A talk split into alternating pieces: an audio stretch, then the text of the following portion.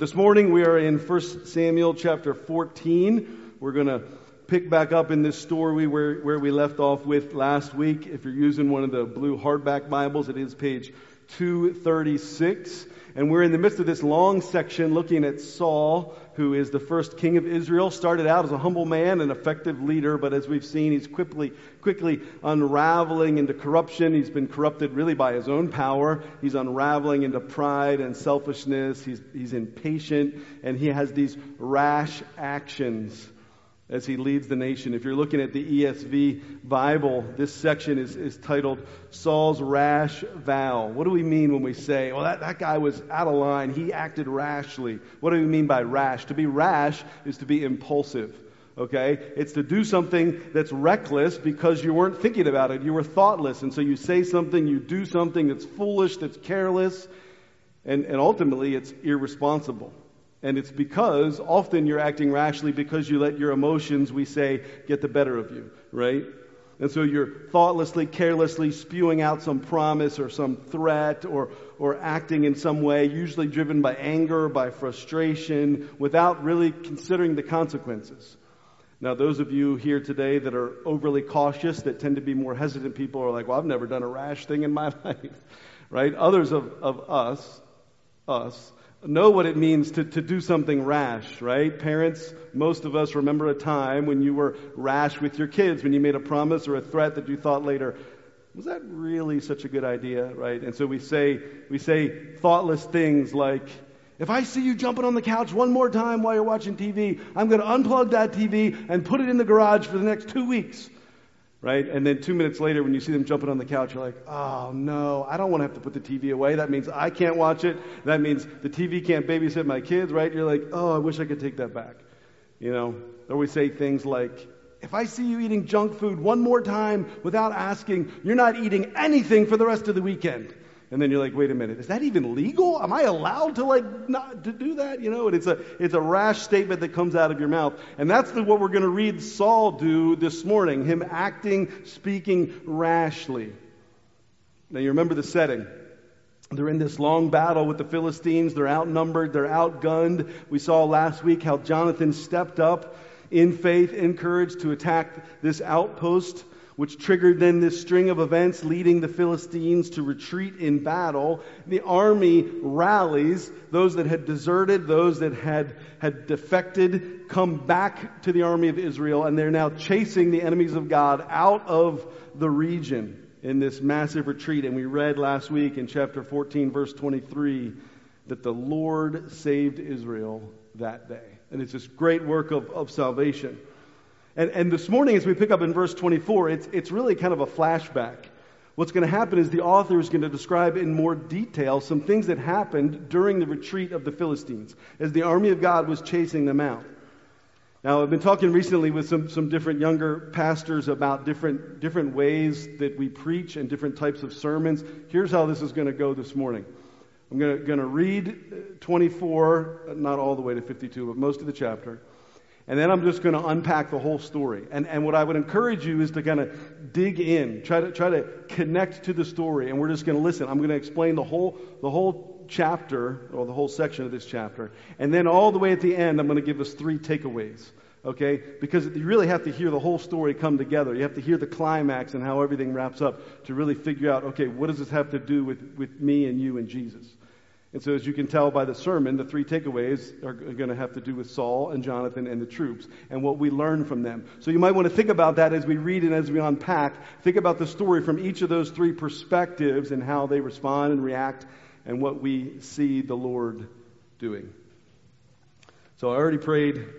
Let's jump in and read the Word of God. 1 Samuel chapter 14, verse 24. And the men of Israel had been hard pressed that day. So Saul had laid an oath on the people, saying, Cursed be the man who eats food until it is evening, and I am avenged of my enemies. So none of the people had tasted food. Now, when all the people came to the forest, behold, there was honey on the ground. And when the people entered the forest, behold, the honey was dropping. But no one put his hand to his mouth, for the people feared the oath. But Jonathan had not heard his father's charge had not heard his father charge the people with the oath. So he put out the tip of the staff that was in his hand and dipped it into the honeycomb and put his hand to his mouth, and his eyes became bright. Then one of the people said, Your father strictly charged the people with an oath, saying, Cursed be the man who eats food this day. And the people were faint. Then Jonathan said, My father has troubled the land. See how my eyes have become bright because I tasted a little of this honey? How much better if the people had eaten freely today of the spoil of their enemies that they found. Now the defeat among the Philistines has not been great. They struck down the Philistines that day from Michmash to Aijalon, and the people were very faint. The people pounced on the spoil and took sheep and oxen and calves and slaughtered them on the ground, and the people ate them with the blood. Then they told Saul, Behold, the people are sinning against the Lord by eating with the blood. And he said, You have dealt treacherously. Roll a great stone to me here. And Saul said, Disperse yourselves among the people and say to them, Let every man bring his ox or his sheep and slaughter them here and eat, and do not sin against the Lord by eating with the blood. So every one of the people brought his ox with him that night, and they slaughtered them there. And Saul built an altar to the Lord. It was the first altar that he built to the Lord. Then Saul said, Let us go down after the Philistines by night and plunder them until the morning light. Let us not leave a man of them. And they said, Do whatever seems good to you. But the priest said, Let us draw near to God. And Saul inquired of God, Shall I go down after the Philistines? Will you give them into the hand of Israel? But he did not answer him that day. And Saul said, Come here, all you leaders of the people, and know and see how this sin has arisen today. For as the Lord lives who saves Israel, though it be in Jonathan my son, he shall surely die. But there was not a man among all the people who answered him. Then he said to all Israel, You shall be on one side, and I and Jonathan my son will be on the other side. And the people said to Saul, Do what seems good to you. Therefore Saul said, O Lord God of Israel, why have you not answered your servant this day? If this guilt is in me or in Jonathan my son, O Lord God of Israel, give Urim. But if this guilt is in your people Israel, give Thummim. And Jonathan and Saul were taken, but the people escaped. Then Saul said, Cast the lot between me and my son Jonathan. And Jonathan was taken. Then Saul said to Jonathan, Tell me what you have done. And Jonathan told him, I tasted a little honey with the tip of the staff that was in my hand. Here I am. I will die. And Saul said, God, do so to me and more also. You shall surely die, Jonathan. Then the people said to Saul, Shall Jonathan die who has worked this great salvation in Israel? Far from it. As the Lord lives, there shall not one hair of his head fall to the ground, for he has worked with God this day.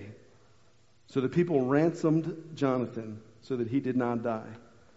Then Saul went up from pursuing the Philistines, and the Philistines went to their own place. This is a great story. Let, us let's, let's take a minute and unpack it. Well, a few minutes. So remember, Jonathan has attacked the Philistine garrison. They've seen victory. The Philistines are fleeing. Saul is rallying the troops to go after them into battle. The deserters are coming back. Those that had defected to the Philistine army are returning. There's this huge wave, this huge victory. And in the midst of that, at some point, Saul makes a thoughtless, careless, ill advised, I believe pride driven demand on his troops. He makes a rash vow.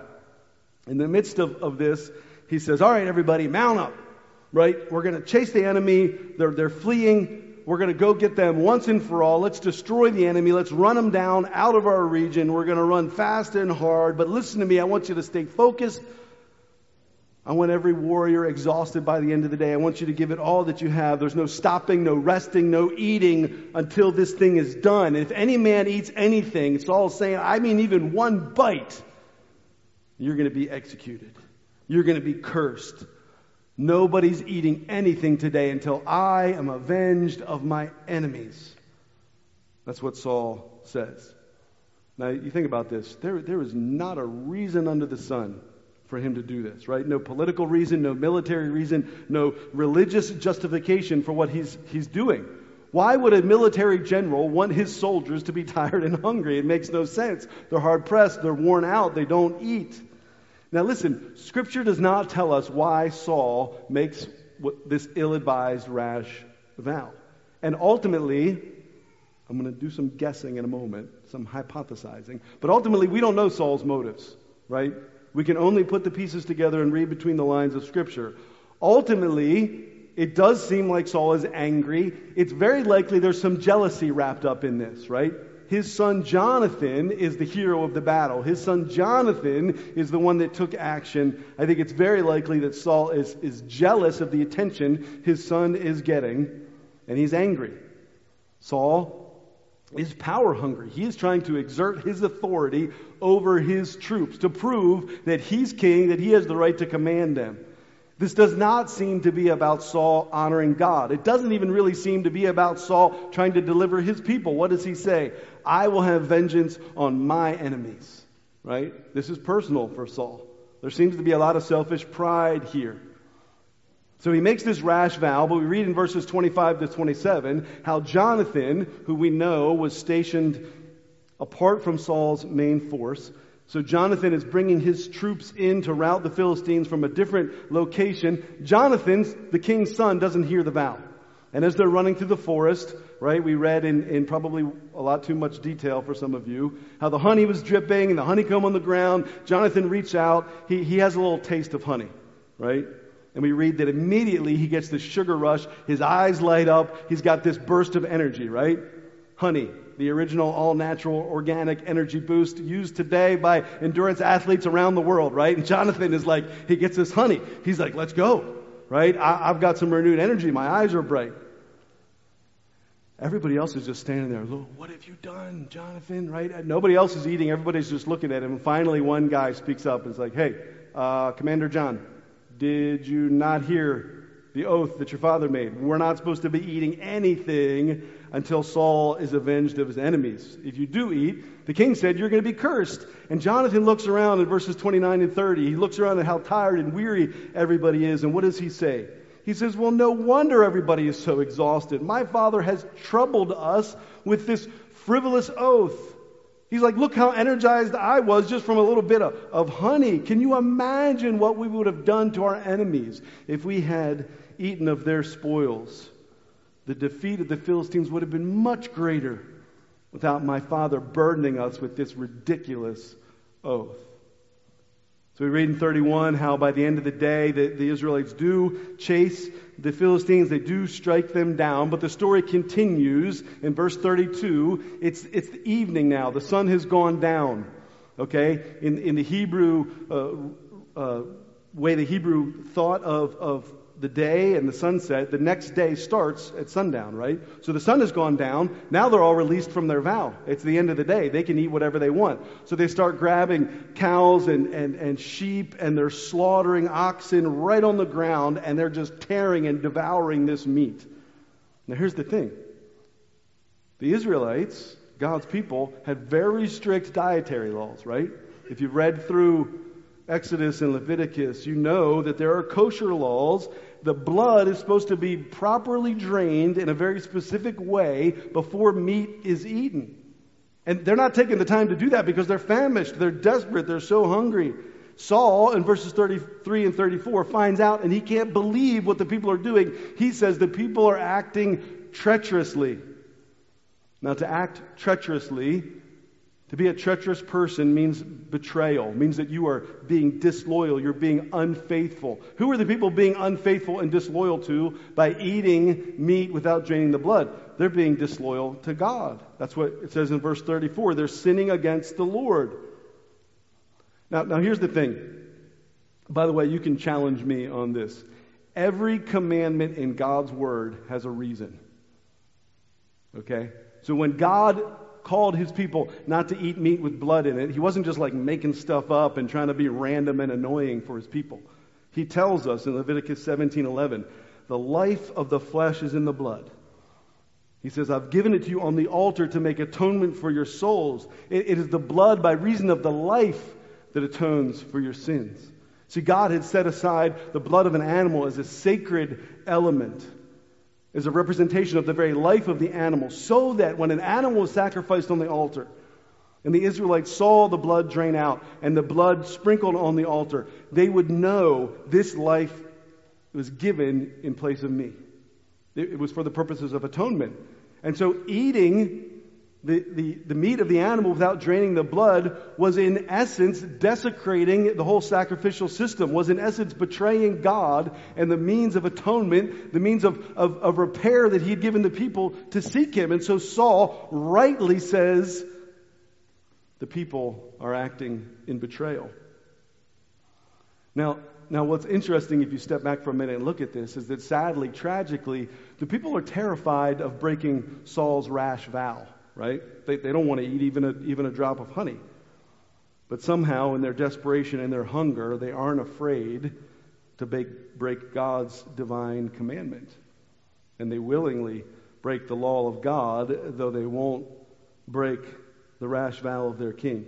So Saul grabs a big stone, essentially making a table. He sends out men into the camp, says, Tell everybody to bring their animals here, we're going to properly slaughter them and butcher them according to the law of God here on this stone table and drain out the blood and, and try to eat properly before the Lord. And it says in verse 35 that as Saul is doing this, he builds an altar to the Lord to, to offer sacrifices and praises. Now, this would not have been what would have happened in the tabernacle. Atonement for sin only happens at the tabernacle. This would have been an altar Saul had made of dedication and thanksgiving to God, and where the narrator tells us it was the first altar that Saul has made. And most commentators agree that's not a compliment to King Saul.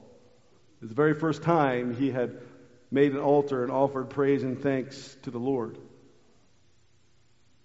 Saul seems to be trying to like make up for the sins of the people. Well, uh, yeah, let's uh, let's build an altar and try to give God some praise, and maybe everything will be okay. But you kind of have to wonder at this point, like Saul, is your heart really in it, right? So it's nighttime. They've been chasing the Philistines all night. They finally, or all day. Night's come. They finally eaten. The story goes on in, in verse 36. Likely that very same night, Saul says, You know what? Let's head out under the cover of darkness. Let's see if there's any more of God's enemies in the land. Let's plunder them until every last one is defeated. And what, is, what do all the troops say in verse 36? Despite Saul's erratic behavior, they're still obeying him as king, and they're basically like, Yes, sir, whatever you want. Now the priest stops, reading verse 36, and he says, Well, hold on, Saul. Maybe we should draw near to God and get direction from him. Like, after all, we've already had pretty good victory. We just had this whole big debacle with people breaking the kosher laws. Like, are you sure this is a good thing? So Saul follows the advice of the high priest in verse 36, 37. And he's, he basically prays and is like, God, should we continue this campaign further? And God doesn't answer him. The Lord is quiet. Saul feels cut off. He tries to look to the Lord for direction, but all he sees is darkness and emptiness and distance. See, listen, Saul has not completely abandoned God. We have a lot of criticisms and concerns of Saul's leadership. But he has not completely abandoned God. He does still want to hear from God. He does still want God to lead him, right? But it kind of seems like he, he wants God on his terms. He wants God to lead him in the ways that Saul wants to go. Saul seems to be a man who puts himself first and, and thinks of God maybe second if somebody brings it up. So Saul only gets silence from the Lord. In verses 38 and 39, he's beside himself. He doesn't know what to do. He believes that God has cut himself off from the nation, and he, he rightly assumes it's probably because of some sin. And so, in his frustration with, with any lack, with, with clear lack of direction, he, he's got to figure out what to do. I would imagine Saul's probably wrestling with some, some guilt in himself, probably some insecurity, right? He's supposed to be king. He's supposed to be hearing from the Lord. And so he gathers all of his commanding officers together and he makes a pledge to figure it out. And he says this in verse 39. He says, he says, as the Lord himself lives, the Lord who is Savior of Israel, whoever is responsible for cutting us off from the Lord will be punished. If someone's sin is cutting us off, that man is going to be put to death. Even it's my own son, Jonathan, we're going to deal with this issue. Now, looking at this story, I immediately want to cry out, like, Saul, stop! Like, enough already, right? Why are you continuing to, to act out another senseless, rash vow? But what do the people do? We're told there, nobody says anything. They all just sit quiet as Saul now is making a second rash vow. I, I also have to stop and wonder for a moment why does he call out his son Jonathan? He's like, no matter who it is, they'll be put to death, even my son Jonathan. right, who's one of his commanding officers, who's just led the people into victory. Again, I have to sort of stop and wonder, like, is Saul being driven by jealousy? Is he calling out his son? Is he potentially even looking for an excuse to put, to put him down that he could be further lifted up? I mean, after all, they just had a whole night where basically every troop in the camp had sinned by breaking the dietary laws, and yet he picks out his son Jonathan. It just all seems so senseless.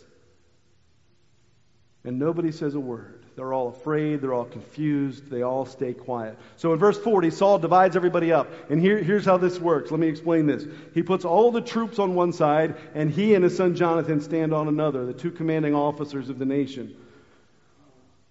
And he says he's going to cast lots. Now, here, here's what's going on here. We're told earlier that the priest is, is with Saul, and we're told that the priest was wearing his, his ephod, his, his priestly garment, his apron.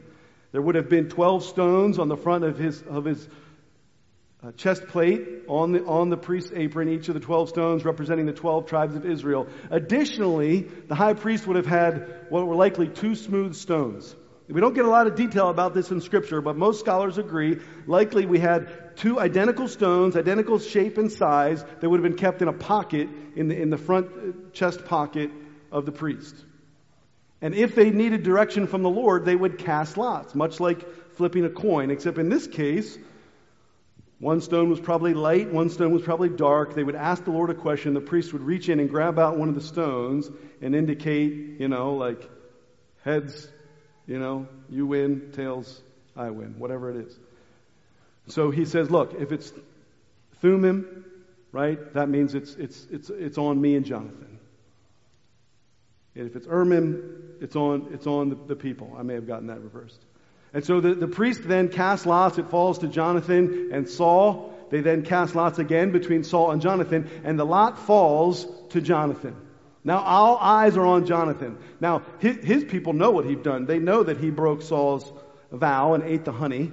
I kind of wonder at some point if Saul hadn't gotten wind of the fact, maybe that Jonathan had broken Saul's oath, but we don't know that.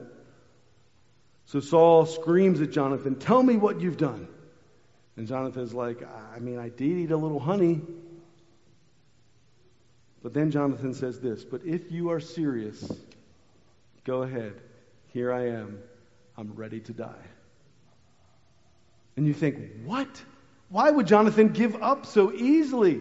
Why would he offer to give his life? Right? He, we already know he's a brave guy. He, he daringly attacked the Philistine garrison, right? He's full of courage.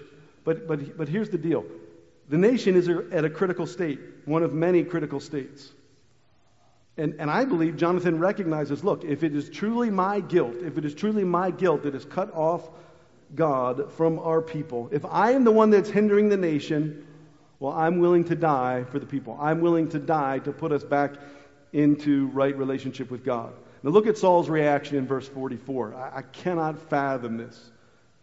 He, he's not heartbroken that his, his son has sinned, right? He's not proud of his son's courage, Saul is enraged.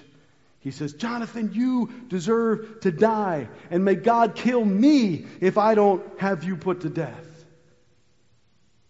Now, at this point, the officers and the, and the troops standing around, look at verse 45. Finally, you're like, okay, finally someone stand up to Saul. And, and verse 45 is the climax of the whole story. And finally, the troops speak up. And they say to Saul, Jonathan, shall Jonathan die? Who has worked this great salvation in Israel? Far from it. As the Lord lives, there shall not one hair of his head fall to the ground. For he has worked with God this day. So the people ransomed Jonathan so that he did not die. Now, now we should be cheering at this point, right? It's like finally, finally, the, the, the troops recognize Jonathan is on the side of the Lord. He is working with God today. What is the implication of that statement? The implication is Saul, you're working against God. We're, putting an end to this because Jonathan, he's with God. Saul, you have to stop it. You are no longer leading the people in godly ways. You are standing against the purposes of God. Listen, they stand up for Jonathan, and in so doing, they are betraying King Saul. In saving Jonathan's life, in putting their lives on the line, because that's essentially what they, they did, they said, Saul, you're going to have to get through all of us. You're going to have to kill all of us before we let you take Jonathan, because he's with God and we're with him. And so they essentially break their allegiance to the king. Can you imagine how humiliating this would have been for Saul? He, before all of the commanding officers and all of the troops, his leadership has now just been publicly undermined. They no longer trust him. They recognize, Saul, you are rash, you are prideful, you are short sighted, and there's essentially a revolt. And so Saul, in verse 46, he gives up his plans to continue pursuing the Philistines, and they all go home. And finally, this like three chapter scene is done, right? Okay, you got it? That's the story. Now, what are we going to do with this? All right, it's the Word of God. We believe it speaks to us. We believe that it all looks forward to Christ. We believe that you and I can hear from the Word of God. So, three takeaways, three, three main characters. First, let's look at Saul. Let's look at, at Saul's failure. Saul, who was arrogant, who was selfish, who was rash, who was unrepentant, who has shown again and again that he's impatient, that he's impulsive, that he's driven by pride, that he is self promoting. Saul, who seems to not really be interested in the good of the nation, he's interested in his own good. And it leads to his failure. He's acted in rash and reckless ways. He's been brash and irresponsible. He continues to take matters into his own hand without waiting on God. The essence of pride is putting yourself first, and God becomes, at best, God becomes an afterthought. And that's what we see in the life of, of Saul. Yeah, sure, he, he does still believe in God. He does still want direction from God, but only when he wants it. He wants God on his terms. And arrogance means selfishness. It means you are self centered, not God centered. It means you are self promoting, not God promoting. And what, what has Saul said? We remind ourselves of his words. Nobody's going to eat. I am going after my enemies. No one eats a thing until I have vengeance on my enemies. He doesn't care about the glory of God. He doesn't care about the good of the nation. Even when he sees his troops sinning, breaking the kosher laws, he stops them, which he should do. But again, you have to sort of wonder, like Saul, what, where's your heart in all of this? He builds an altar to the Lord, but is that just a superficial attempt to kind of put a band aid on the situation and keep God at, at bay, or is he truly seeking God? We don't have any record of him going to the tabernacle and truly offering an atonement for sin for the people's disobedience. He makes a foolish, rash vow forbidding the troops from eating, and then when it becomes clear that everything has gotten messed up, he makes another rash vow, threatening to kill who's ever cut them off from God.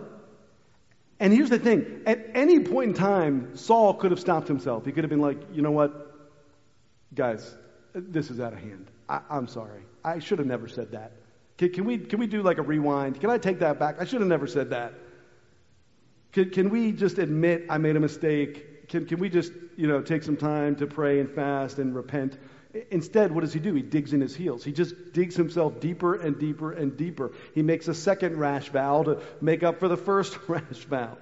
Now, here's the amazing thing, right? God covers all of his bases, and he covers all of our bases. If you look at Leviticus chapter 5, verses 4 to 6, God, in his law, specifically makes a provision to say, if you make a rash vow and you realize later, oh, I shouldn't have said that God says, here's how you take it back. And he lays out in his law. If you make a, a rash oath and realize later what you've done, you confess your guilt, you bring an offering to God to atone for your sin, and God says you are then released from that vow. Okay? This, this is not like one of those situations like you said it, you can't take it back. God says, no, no. Admit your mistake, confess it, and you can take it back. Saul didn't have to carry out all that he did, but he's driven by his own pride. And so we now look at ourselves. We look at ourselves. Where, where is God in our lives? Are we putting Him first? Are we honoring Him first? Are we truly humbly seeking Him, not on our terms, but say, God, I seek you on your terms, and I'm willing to be led by you, and I'm willing to admit my mistakes. I'm willing to, to if I need to walk back a promise, a vow, a statement, a commitment that's ungodly, I will do so, Lord.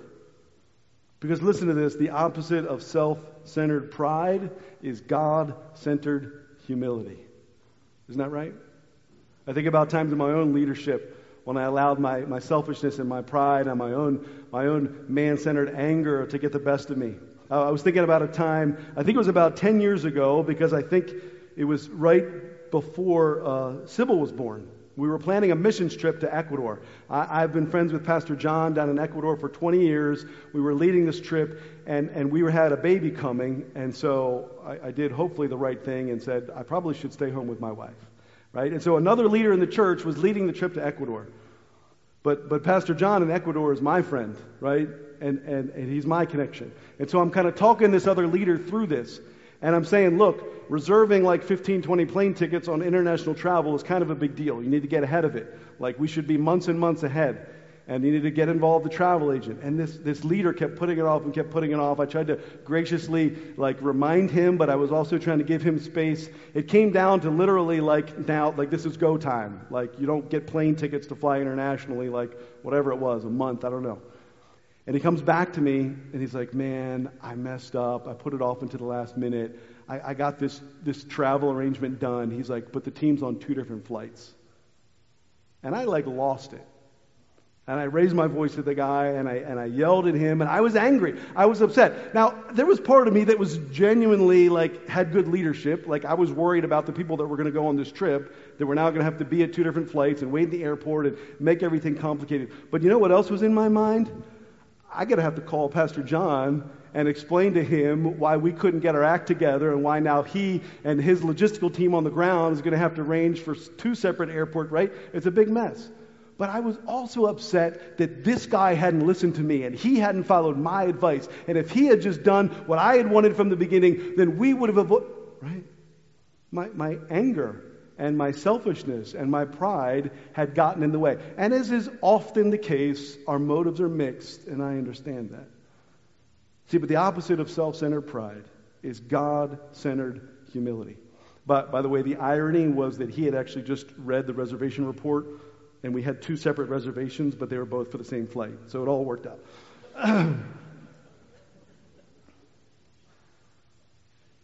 you, you may or may not struggle with being rash and reckless to varying degrees with your words or with your actions. What, what is the opposite? What are we called to be rather than prideful and selfish and impulsive? The opposite of being rash is to be sensible. Friends, listen, it, it means to be level headed and prudent with your decisions and your actions. It means you take time to be reasonable and rational, to think first, right? And if you got to follow like Daniel Tiger's advice and count to 10 before you speak, then do that. Be careful, be responsible, be a person that doesn't act first and, and think second. You're responsible, you're reasonable, you're led by the Spirit of God. Proverbs 12, 18 says it like this. There is one whose rash words are like sword thrusts. And some of you are like, I, have been on both the giving and the receiving end. I know what it's like to have a sword thrust into my gut by somebody who's speaking out of anger, selfish pride. Others of you are like, I've delivered some of those sword thrusts. God help me. But the tongue of the wise brings healing. Brothers and sisters, we're to be people of healing as, as James writes, Know this, my beloved brothers, let everyone, every person be quick to hear, slow to speak, slow to anger, for the anger of man does not produce the righteousness of God. And your own anger is never going to produce the righteousness of God. It's never going to honor the Lord. It's never going to bless your people with words of healing and wisdom. And so, we should be quick to, to hear others and slow to speak, and certainly slow to anger. Our calling as followers of Jesus is to be filled by His Spirit, to live and to walk as, as Jesus walked, to live and to walk as the Spirit leads us in His fruits, to be people of, of love and joy and peace in our interactions with others, people who, who walk in patience not impatiently going off on others, in kindness and goodness, people of, of gentleness and faithfulness and self control. Ultimately, self control is spirit control, amen? Giving yourself up to the Lord. And so we, we learn from Saul's failure. God, give us grace to be humble leaders that put others first, that are, are patient and wise, and that admit our mistakes. Before we move on, look, look down at verse 47 if you still have your Bibles open, because we, before we look at things from Jonathan's perspective and learn from him, I, do want to just look for a moment at what is kind of a summary statement, an epilogue to this story. And we read in verses 47 to 52, we didn't read it, but we, we get a record of Saul's wife and his sons and his daughters and his lead military general, and we read this statement that Saul continued to be a valiant warrior he continued to fight Israel's enemies on every side, and he led them, as king of Israel, he led them into much victory. Now, we would love to just put Saul in, in like the villain category, right? Because we, we like movies where things are cut and dry and simple, you know, and give me, give me a novel, give me a movie where it's like, that's the good guy, and that's the bad guy. But as I said to you when we started this series, the problem with reading the Old Testament purely looking for good examples to follow and bad examples to denounce is that often there's a mix of both. And, and here's the reality that we can't get away from Saul, despite all of his faults and failures, is still used by God. That's what the end of this chapter is, is summarizing. He continues to fight for Israel and lead them to victory. And as we see throughout Scripture, listen, God uses those with spiritual and moral failures to lead his people and to accomplish his purposes. Why? Because that's ultimately the only kind of people God has to work with. And so God works even through King Saul. If you look at, at verse 52, the narrator is going to do some foreshadowing. It says there, When Saul saw any strong man or valiant man, he attached him to himself. What's the purpose of that verse? The purpose of that verse is to say this Saul has failed, but David is coming. And David will be a man after God's own heart who will not, not be perfect but there's another man coming. Saul is going to attach himself to one who is faithful, who is humble, who does seek the Lord, who is also broken and fallen. All right, so we learned from Saul's failure. Let's look at Jonathan now. Let's look at Jonathan's courage as we consider how this story impacts our, our lives. We see in Jonathan that the humble sacrificed himself in submission to God. Jonathan has shown courage in battle, and now we see his courage in the face of death. And despite what I believe are legitimate concerns with his father's leadership, Jonathan still remains humble and faithful. He's submitted to the king of the nation. He's obedient to his father, obedient to the law of the land. Now, now get this for a moment. When, when the priest took, took those stones out of his breastplate to, to, to cast lots, the lot fell to Jonathan. Jonathan knows, right, that he did, in fact, eat the honey that the king commanded him not to eat. And it may, in fact, be, despite how little Jonathan may feel like he's done wrong, it may be him that is blocking the voice of God from the nation. And so he's willing to step up and to stand up and to sacrifice himself. Jonathan was not being a coward. Listen, men, listen. Jonathan was not being a coward by giving himself up that day. He was being courageous and submitting for the good of the nation. Instead of arguing, instead of fighting, instead of pushing back against Saul, instead of, instead of countering a, a, a contingent of people to subvert the king, Jonathan submitted himself and he says in verse 43, Here I am. I will die. That was not, that was not weakness. That was incredible strength. And in that moment, in that statement, I see Christ. Jonathan was willing to die to restore the nation back to God. And he submitted himself. When we think about the prophecies of our Savior Jesus from Isaiah 53, the anointed one from God, our Savior who was oppressed, was afflicted, yet he opened not his mouth. Like a lamb that's led to the slaughter, like a sheep that before it sears is silent, so he opened not his mouth. And the New Testament reflecting on this, the apostle Peter, who walked with Jesus, lived with Jesus, Peter, who was about as rash as any New Testament leader can be, right? He was always putting his foot in his mouth. But he's finally learned at this point as he writes this letter, Peter the apostle has finally learned humility, has finally learned, wait a minute, the example of Jesus is an example for you and I. And he writes in that letter, For to this you have been called because Christ also suffered for, for you, leaving you an example that you might follow in his steps. And in verse 23, he reminds us of that example. When he, Jesus, was reviled, he did not revile in return. When he suffered, he did not threaten, but continued entrusting himself to him who judges justly. Friends, are we people who constantly step up in pride, defending ourselves, arguing with ourselves, or do we entrust ourselves? Do we entrust ourselves to God and submit ourselves to Him? It, it sounds a little bit belittling in light of what Jonathan is, is, is doing, but, but are we willing to take one for the team? Right? Because 99% of the time, it doesn't mean you're going to actually die. Right? It just might mean you're humble, you submit, you confess, yep, it was me. Men, there's not a husband or a father here that would not in an instant step in front of a, of a bullet for your wife and your children. And as I've said to you before, the, the point is not would you die for your family, because I don't question that for any of us. The, the point is this will you live for your family? Right? Will you humbly live for your family? Will you day by day walk as a living sacrifice, submitting to God? Not to put yourself first, but to put your Savior Jesus first and to serve those around them. That's what we see in Jonathan's courage, humility, and sacrifice, as Jesus himself did for you and I. Let's look lastly and thirdly at our third takeaway. Let's look at, at the troops' betrayal. And uh, you haven't caught it already. I mean, I mean betrayal in, in two senses of the word. You'll find, you'll find out. But we see in them that the righteous stand with God to ransom those under the sentence of death.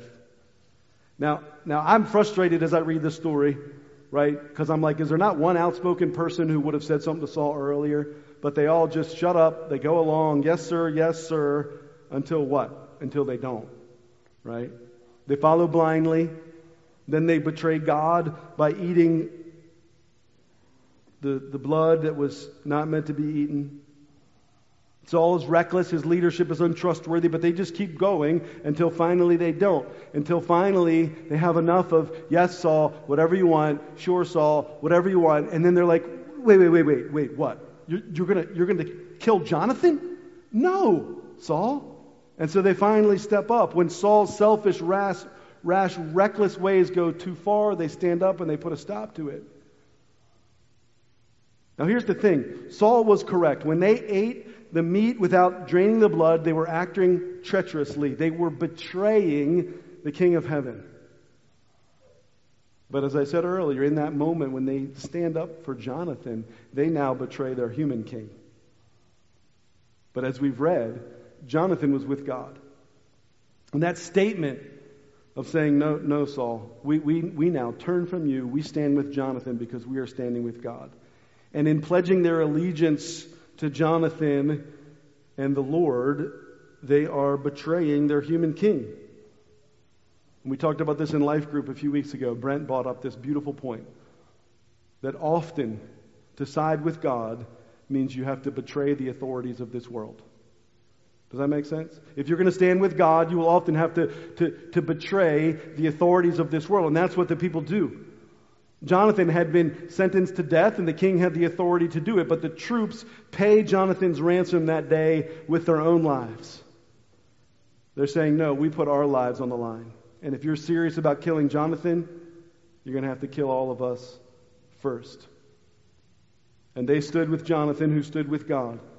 And in so doing, they betrayed Saul and they ransom the life of Jonathan. This word ransom is the Hebrew word padah. It's, it is to redeem. It's the same word through, used in much of the Old Testament to, to ransom someone. It's the same way we use the word today, right? If someone is kidnapped, if someone is sentenced to death, and you pay the ransom, that means you are giving something of yourself that they might be set free.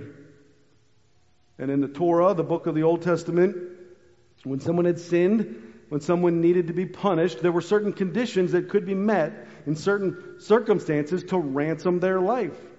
And you could buy someone out of slavery.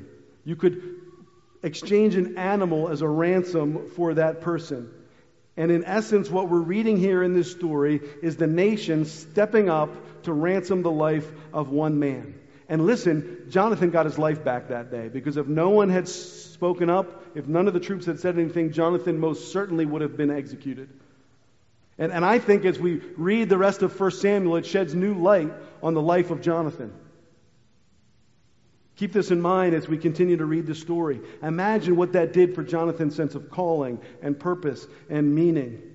And we'll go on to read how Jonathan has this, I believe, renewed sense of courage and purpose and honor, how he lives for the Lord, how Jonathan steps aside to support God's purposes and ultimately to support King David when he rightfully could have tried to take the throne, but he now will stand behind the Lord's anointed because he knows his life has been ransomed and he will commit himself to the Lord. And so, in this brave, sacred act of the nation ransoming the life of one man, we can't help but remember the one man who ransomed the life of the nation. Amen? Jesus, he said himself, he came to give his life as a ransom for many. And Peter, the same apostle, the same follower of Jesus, will say this in another one of his letters. And I say this to you, sons and daughters of God. If you call on him as Father, God in heaven, who judges impartially according to each one's deeds, conduct yourselves with fear throughout the time of your exile, knowing that you were ransomed. You were ransomed from the futile ways inherited from your forefathers not with perishable things such as silver or gold, but with the precious blood of Christ, like that of a lamb without blemish or spot. And so we, as we wrap up today, we, we remember the ransom of Christ. We remember the life, the death, and the resurrection of Jesus, who came that we could know God, who came that we could know our Heavenly Father. That when our lives were on the line, when we faced the judgment of God because of our rightful sin, because of our pride, because of the selfishness that you and I wake up every day and still battle front and center, because of our desire to promote ourselves in every conversation, in every interaction, in every business exchange, in, in every financial dealing, in, in every ministry scenario. We have to fight against that urge not to promote ourselves and push ourselves. Jesus ransomed himself to set you free from that. From the times when you are rash, from the times when you and I act out in anger, when we are thoughtless. You say, Well, I never speak it. I have enough self control not to speak it. Okay, Jesus died for the sins that are even in your heart that no one else but you and Him know about. When you're careless, when you're so careless, you unknowingly, unthinkingly put yourself first and put God second. All of those instances in thought, in word, and deed, when you and I have betrayed our Father, our Creator, our King, Jesus came and said, I will give up my life for the nation, for God's people, that you might walk free. And so now the Word of God says, conduct yourselves with fear not fear of punishment, but fear and in all of God who has done this great work that you might know him, that you might have abundant life, that you might walk now as a son of God, as a daughter of God in this life and on into eternity. Conduct yourselves rightly before God as people of faith, people of obedience, people of humility, all by the grace of God. This work is the work of grace. And not one of us can walk out of this room and eliminate our pride. Not one of us can walk out of this room and walk as people of grace and patience without the Spirit of God filling us. And so, just as Jesus laid down his life and died for you, he rose again to fill you with his Holy Spirit. That now, men and women, young men and young women, you can live for the Lord because his grace is enough. When you fail, his grace is enough. When you are disinterested, his grace is enough. When your pride and your arrogance has pushed God nearly out of sight, His grace is enough. When you are too tired, when the grief is too deep, when you are too sad, too lonely, too afraid, His grace is enough, amen, to fill you And so, with that call and that reminder of the life of Jesus ransoming us, we close out again in, in a song of worship as the worship team comes. Let's turn our hearts to the Lord, knowing that we were ransomed with the precious blood of Christ, God's own Son.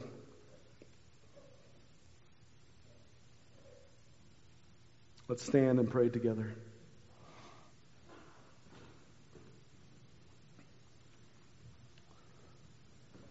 Lord, many of us come today heavy and hurting. Many of us come today empty and, and tired. Many of us come today full of shame and guilt, perhaps still actively in rebellion. Many of us come today so, so full of our own pride we can't even see it. And so we pray and we ask and we plead that your Holy Spirit would give us eyes to see you and ears to hear you, to hear that call, the call to come in faith and in repentance and humility to a God that is, is bigger and all knowing and loving and gracious beyond all that we can ever imagine. And so we wait. We wait on Emmanuel, God with us. And we say, Come, come, Emmanuel, come into our hearts, come into our lives, come into our families and our church, come into our nation, come into this world and ransom captive Israel.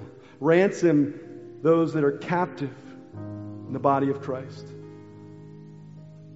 Ransom, Holy Spirit, those today whose hearts still need to turn to you, whose eyes still need to be open to you. Would you ransom us out of our imprisonment to sin, the hardness of our heart? We thank you for the grace of God and for the mercy of God and for the precious blood of Christ. Come, Emmanuel, and do your work.